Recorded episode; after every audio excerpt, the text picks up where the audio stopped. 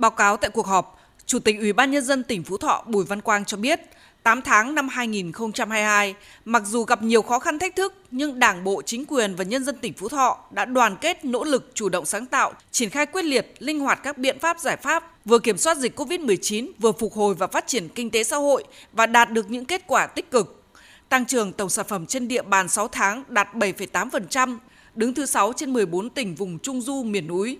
Thu ngân sách nhà nước 8 tháng đạt 6.289 tỷ đồng, bằng 111% dự toán năm. Giải ngân vốn đầu tư công 8 tháng bằng 55,9% kế hoạch, xếp thứ 3 trên 63 tỉnh thành cả nước.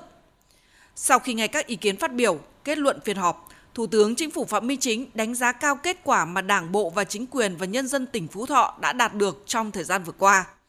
Đồng thời chỉ rõ những khó khăn thách thức và những tồn tại hạn chế như tăng trưởng kinh tế chưa tương xứng với tiềm năng, chuyển dịch cơ cấu còn chậm, tăng trưởng các ngành chưa đồng đều, chưa tự cân đối được chi thường xuyên, sản xuất nông nghiệp theo chuỗi liên kết còn hạn chế, quy mô nhỏ, chưa thu hút được nhiều dự án lớn và các nhà đầu tư có năng lực.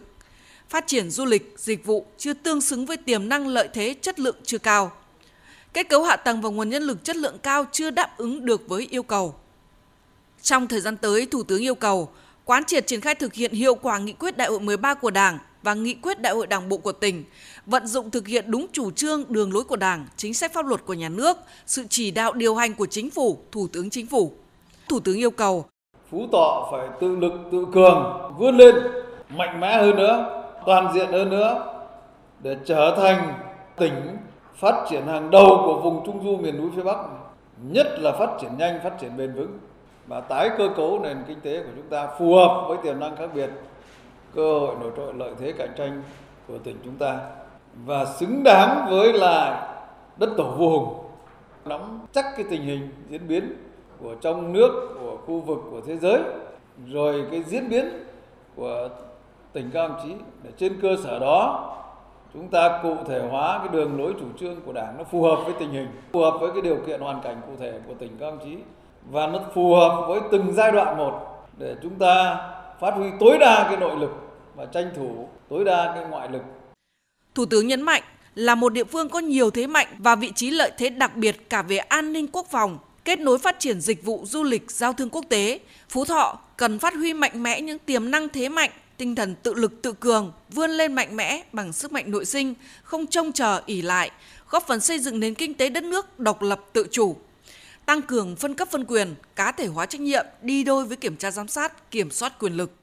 Kiểm tra giám sát hiệu quả việc triển khai của từng cấp, xây dựng hệ thống cơ quan hành chính đoàn kết thống nhất liêm chính dân chủ, hành động, hiệu quả, lấy người dân doanh nghiệp làm trung tâm phục vụ. Bên cạnh đó, Thủ tướng yêu cầu cần tiếp tục triển khai hiệu quả phòng chống dịch COVID-19, tạo điều kiện thuận lợi nhất cho phục hồi và phát triển kinh tế xã hội, đặc biệt tập trung thực hiện tiêm vaccine an toàn khoa học hiệu quả đẩy mạnh chuyển dịch cơ cấu kinh tế gắn với đổi mới mô hình tăng trưởng theo hướng tăng dần tỷ trọng ngành công nghiệp, xây dựng và dịch vụ.